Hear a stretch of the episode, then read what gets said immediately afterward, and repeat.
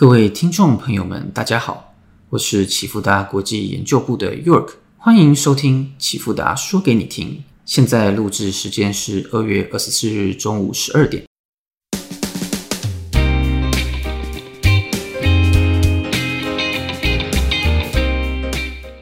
今天为大家带来的是近期各商品的走势回顾与展望。关于股市的部分，由于美国联准会升息在即。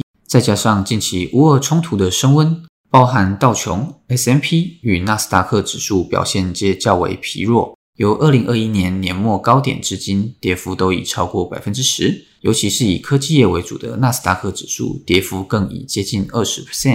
当前即将进入紧缩周期，再加上居高不下的通膨，短时间内股市恐怕较难再有如同以往强劲的表现。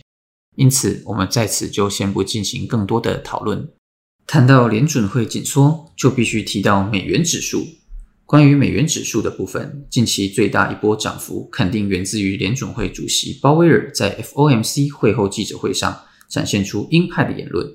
当时鲍威尔指出，有意愿在三月 FOMC 会议上提高利率，更重要的是，还不排除在未来每次利率决议会议上都进行升息。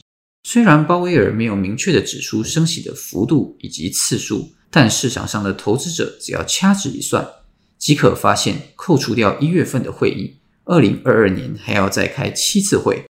如果真的每次开会都升息，那对市场肯定是不小的冲击。鲍威尔此话一出，美元指数直接大幅飙升，由九十六点一大幅上升至近九十七点五。但这波涨势并没有持续维持，美元指数随即在台湾农历年间又开始逐步回落。另外，在上上周二月十日，美国 CPI 公布年增率七点五，超乎市场预期之后，美元指数也曾经迎来另一波的涨势，由九十五点二上涨至九十六点四。自上周一二月十四日开始，虽然此前联储会官员布拉德仍持续展现鹰派的决心，表示希望在七月前升息一百个基点，也就是四码。但市场已逐渐消化通膨居高不下所导致联准会更加紧缩的预期，美元指数又再度回落至九十五点七附近。除此之外，市场上所关注的另一个焦点是上周四二月十七日所公布的 FOMC 会议纪要，但此次会议并没有特别的鹰派，未对市场最关注的三月份是否会升息五十个基点提供说明。因此，对于美元指数的拉升效果相当有限。随着近期乌俄关系再度紧张，才使有避险效果的美元小幅上涨。自二月二十三日，美元指数收在九十六点二。除了地缘政治的问题，也可以关注将在二月二十五日周五所公布的美国核心 PCE 数据，这可能为本周另一个造成美元指数有较大幅度波动的因素。接下来回顾的商品是近期相当热门的黄金。影响黄金走势的因素之一，仍然是刚刚提到的一月份 FOMC 会议。当市场对于联准会升息的预期提升，不论是由利率上升或是美元指数的角度，对黄金都是造成不利的影响。因此，一月份利率决议后，黄金由一八五零跌至一七八零，大跌了七十点。随后，黄金开始触底，逐步回升。且正好近期乌俄战争局势的推波助澜，投资者纷纷增持避险性的资产，更为黄金提供更强大的上涨动力。截至二月二十三日，黄金收在一九一一点五，近期涨势相当的可观。当前通膨问题仍然相当严峻，且搭配地缘政治风险的不确定性，未来黄金是否能持续维持良好的表现，就留待我们持续的观察。最后带大家回顾的商品。就是近期关注度也相当高的原油。目前，石油输出国组织 OPEC 表示，随着经济活动的反弹和旅行意愿的上升，今年全球石油需求的复苏可能超过预期。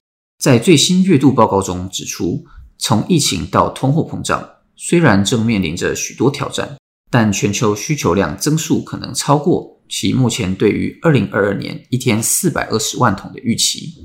OPEC Plus 目前将持续维持每日四十万桶的增产步调，显示出石油输出国组织已经无法以足够快的速度恢复供应，以满足消费的复苏。这推动油价升至每桶九十美元以上，也达到近七年的高点，并加剧了主要经济体的通货膨胀。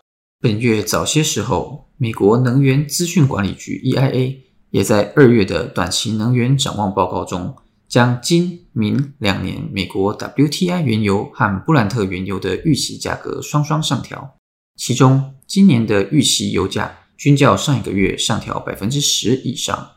当前供应中断。库存的下降，且乌克兰局势的紧张导致需求飙升，支撑油价大幅上升。原油由去年十二月的低点约六十五，至昨日收盘价九十二点一，涨幅已超过百分之四十。除了乌俄的冲突，本周关于油价的另一个焦点就是伊朗核协议。伊朗拥有全球第二大天然气储备和第四大石油储备，若核协定达成。该国的石油可能几个月内就能重返市场。目前，欧洲和俄罗斯的外交官一致认为，谈判已经到达了最后的阶段。这表明，如果双方的矛盾能够化解，全球能源市场或许能将得到喘息的机会。以上就是近期各商品的走势回顾与展望。奇富达国际一直强调涨跌有原因，各位听众在闲暇之余，不妨多多关注自己有兴趣的商品涨跌的状况。除了能够找到投资的机会，也能提升对于市场的敏感度。那本集节目就到这边，启富达国际感谢您的收听，我是 York，我们下次再见。